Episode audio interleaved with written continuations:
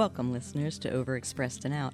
I'm Roseanne Liberti, and I'm here today with my co host, Jenny Burkholder. and Remy, the dog.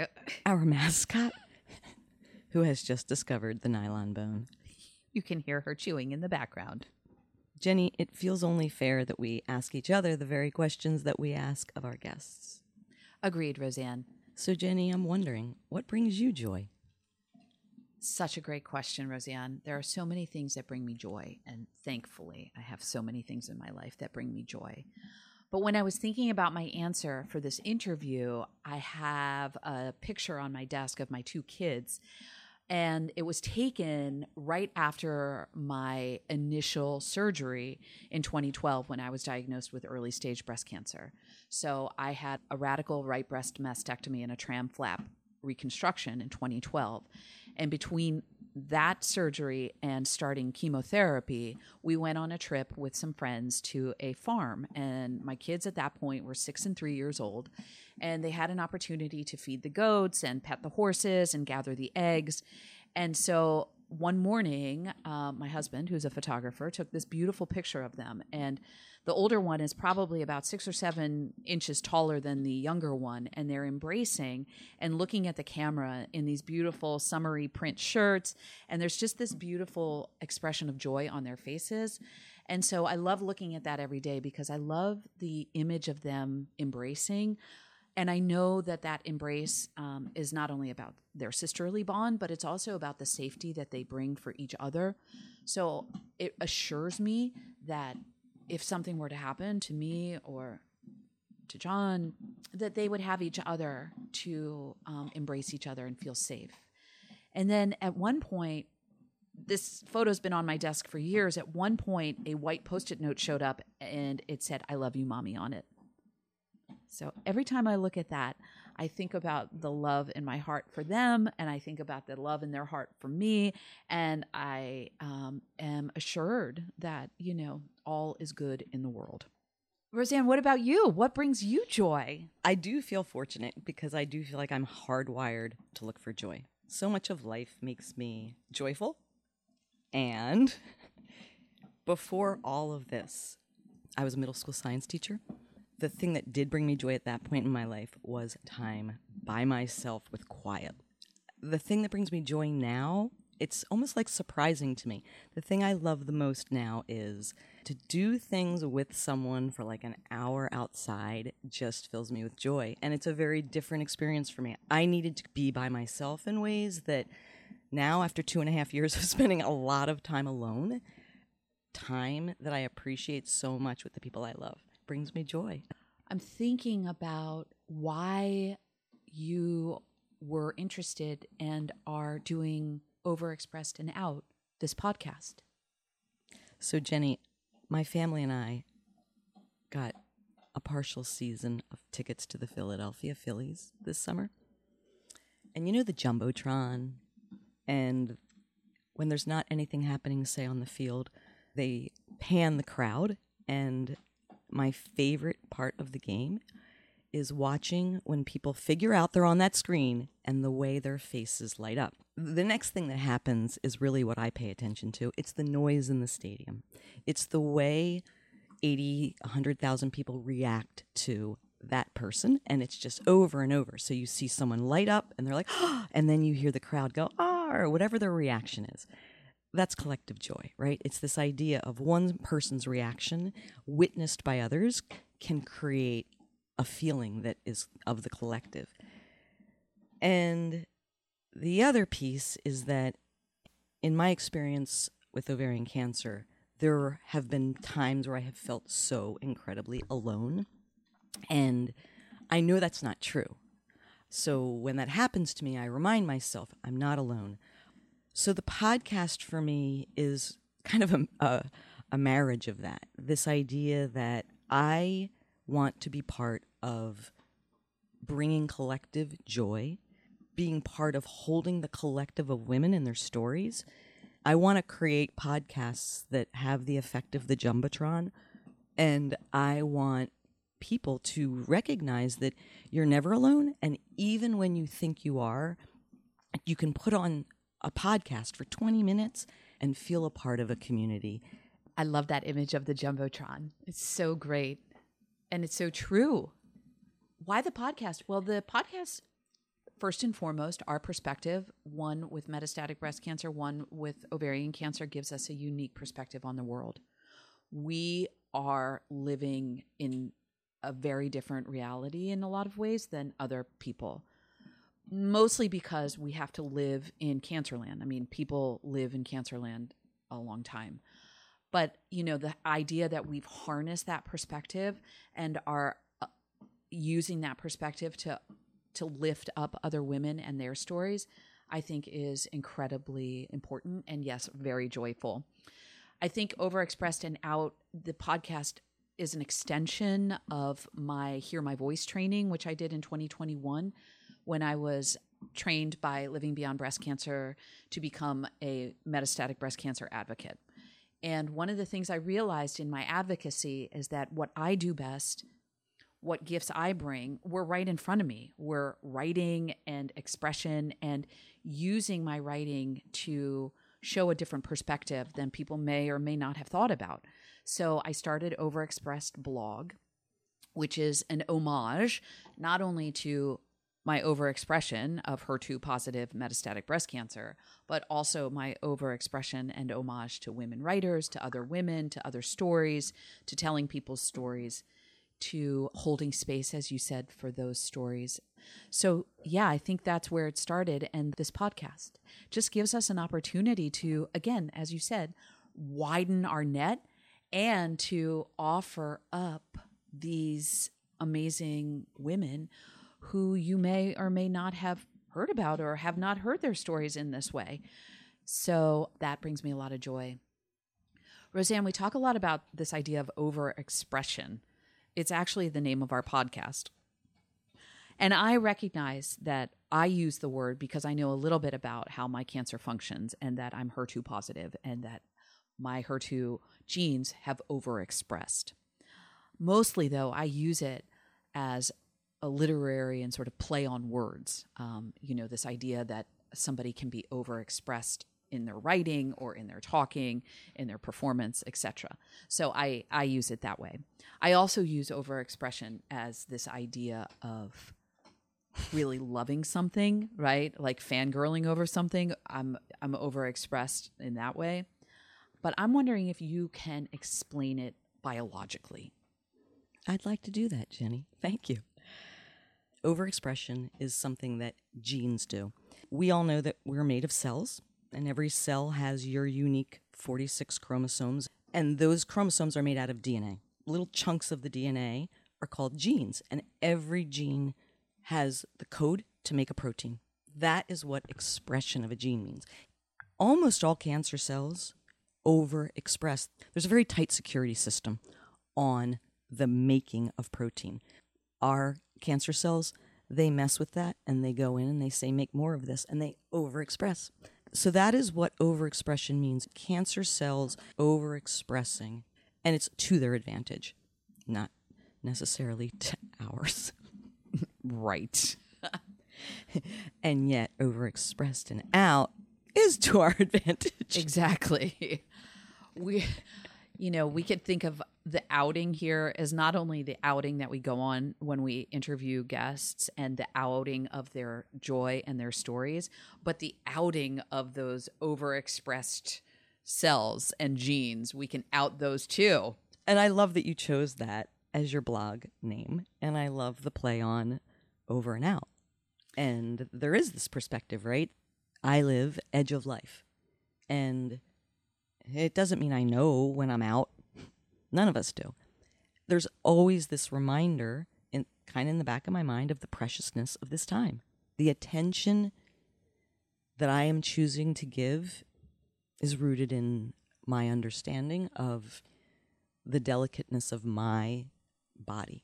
It's so amazing how incredibly resilient the body is. You, you take it through chemo that it just doesn't even seem possible that you could survive and it's so incredibly delicate that things can just turn so quickly, right? And shut down and the resilience of the human body and the and the delicate systems have made me really pause to think about what it means to be here on earth and living a life. I love that. Roseanne, can you give us a brief overview of your cancer journey?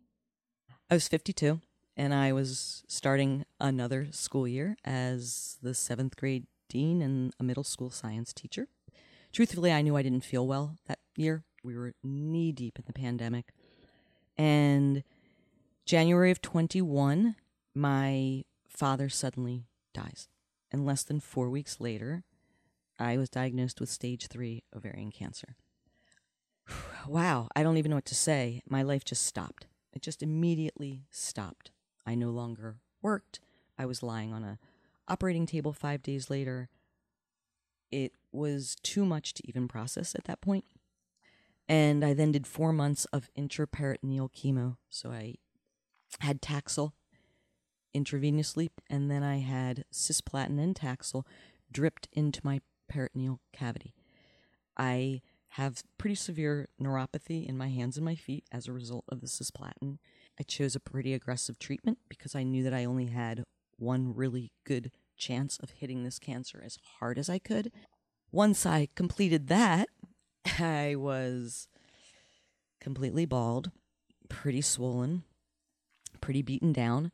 I got a little bit of a break, and then I started a maintenance chemo, which I take called Zejula. Take it every day. The first few months of that were incredibly challenging, and I dose reduced. And I would say by the spring of 22, I was starting to heal. I was such a physically active woman prior to all of this, and my body maybe operates at 50%. And I think that's even that's even giving myself a little bit more energy than I have, but I'm super grateful that I'm here and I'm amazed at the number of people who have helped me to continue to get this body back in order. And so that's what it feels like. I'm rebuilding this body a little bit at a time and patiently accepting what it can do and really trying to embrace the joy and the moments that this disease and this journey has afforded me. and Jenny, one piece of my journey that I think is really unique is that when I sat in my car by myself and I read my ultrasound report and I thought, oh, wow, I didn't see that coming. Ovarian cancer, I think that's one of the really bad ones. I knew that within minutes I would be in touch with you. There is something so remarkable that I got that diagnosis a year after you were diagnosed with metastatic breast cancer. You just can't imagine how that was less scary for me. And I appreciate that a lot. I don't appreciate that you have cancer. so true, right? I appreciate that life is so exquisite and surprising and divine and lovely that our paths have intersected the way they have for the past 20 years. I never would have guessed we'd be here, but here I we do. are. Here we are. Here we are. Um, yeah. I feel like I've been in this a long time. I was talking to a woman on the LBBC helpline and I said I was diagnosed in 2012 and she was like, "What? That was a long time ago." And I was like, "Yep, I've been here a long time." Um, speed, thank goodness. That's right. Um, yeah, I mean, you know, the story is what it is. Diagnosed at 40, I had two small kids, breast cancer, no family history, 100% unclear where this all started, how it all started. And, you know, at the time, I really just put my head down and did what I was supposed to. I had a radical right breast mastectomy with a tram flap reconstruction. That was really important to me to use my own tissue to reconstruct my right breast. I did four rounds of chemo and five years of tamoxifen. I did exactly what I was told. And then after tamoxifen, I was great, you know, for years. And then I was in a yoga class at the end, probably mid, it must have been mid 2019 when I started feeling it. And I was in my late 40s and I thought I had a yoga injury. And I remember starting that school year, the 2019 school year, and I said to one of uh, my former colleagues, Gosh, you know, you're getting old when you start the school year in pain. What I thought was a yoga injury, what I thought was aging, what I thought was going to go away didn't. And by the end of 2019, on December 31st, I was di- re-diagnosed with metastatic breast cancer, which was not only in my sternum and was HER2 positive, which had shifted, and was in my pelvis, but was like compressing my T4, in my T5, in my L1, in my L3. So from there, it's been a bit of a journey. Because my tumor markers had changed from HER2 negative to HER2 positive, I went straight to the HER2 positive medications, which you know have been used since the 90s, which was Herceptin, and Herceptin worked for years, a couple of years, two and a half years, until we started to see some progression in my uh, L1. And we, we kept an eye on it and used palliative therapy, stereotactic radiation, which is high dose radiation that goes straight to the point that it needs to, or without radiating the rest of my spine and my internal organs. So we did that twice on my L1 and my L3. And then we realized that the Herceptin had stopped working. So now I have started, um, last year I started Enhertu, which, you know, has its own joys and concerns. And yet at this point seems to be working, Thank doing goodness. its job. Exactly. So I'm back in yoga. Don't worry. Back doing handstand, headstand. I've added Afro House, I've added barre. And my favorite part about this whole journey, Roseanne, was those three months when we weren't sure what I had, and the six months we weren't sure what you had. And we did so much research and so much speculating. You, we were both on a quest of trying to figure out what was wrong. Right. And much like when you're holding a hammer, everything looks like a nail. Exactly. I think the um, important piece here, Roseanne, is that um, one of the things that we both recognized is that we were paying attention to our bodies and we knew something was wrong. And you knew something was wrong with your body and you kept persisting. Even though it was COVID, even though you were in this deep grief about your father, you knew you had to keep showing up to your doctor's appointment and keep showing up and saying something's wrong. So, Roseanne, one of the things we ask of our guests is for them to bring a truth or principle that they live by. What is yours? Jenny, about midway through chemo, a really dear friend of mine gave me a t shirt that says, Be curious, not judgmental. And there's an image of a dart in the center. And so, yes, Ted Lasso viewers, you know this is a quote from the last episode of season one with Ted Lasso. And I love this quote. It really resonates with me. It resonates with me as a scientist because scientists know that what we do is we observe. What you see and not what you think takes opinion out of things, right? And I think it's such a great way to to hold people and to hold yourself. The thing that I'm really looking for most in my life going forward is ease. Another reason that this quote is meaningful to me is it's this reminder that at this point I am safe to just be. I am safe to just be curious in life and I don't need any of the judgment and I can put that all down and I can really just enjoy myself and and my life and the people in my life and find the ease in just observing and celebrating and holding all of that. I don't have to attach anything more to it. I am drawn to the Quaker idea of way will open.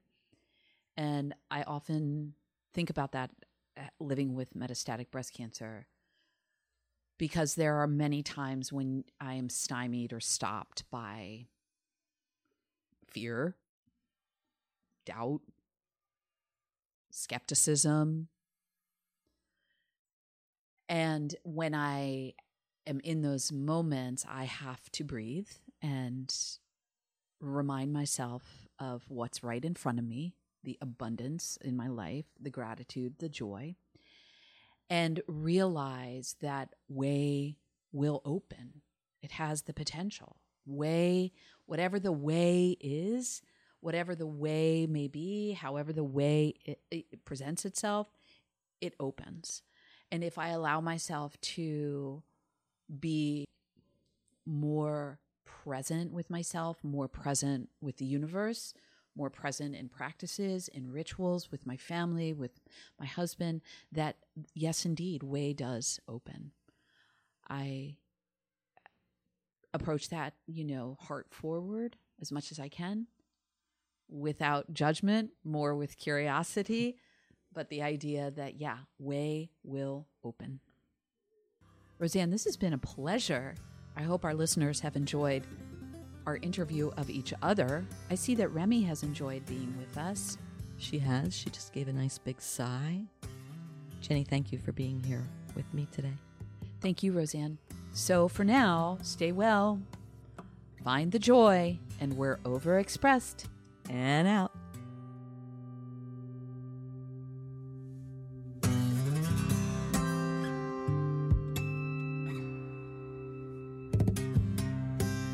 Overexpressed and Out, a podcast, is engineered and produced by Roseanne Liberti and Jenny Burkholder.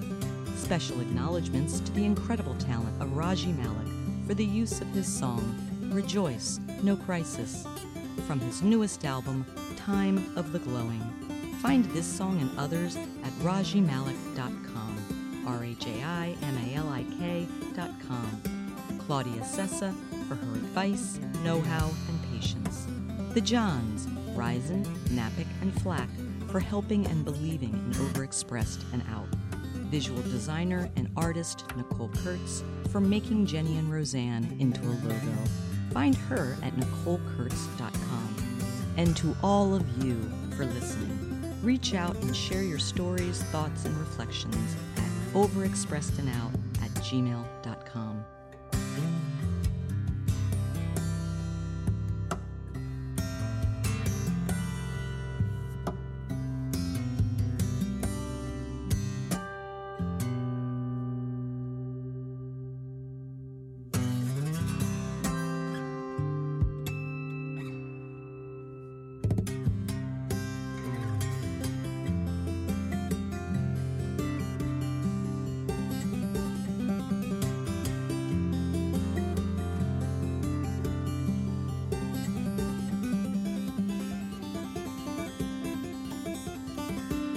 Cheers to it all.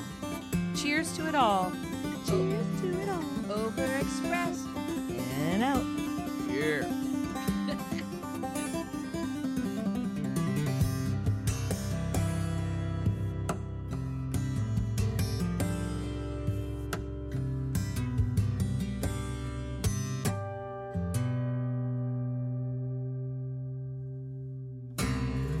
I feel like once you get us going.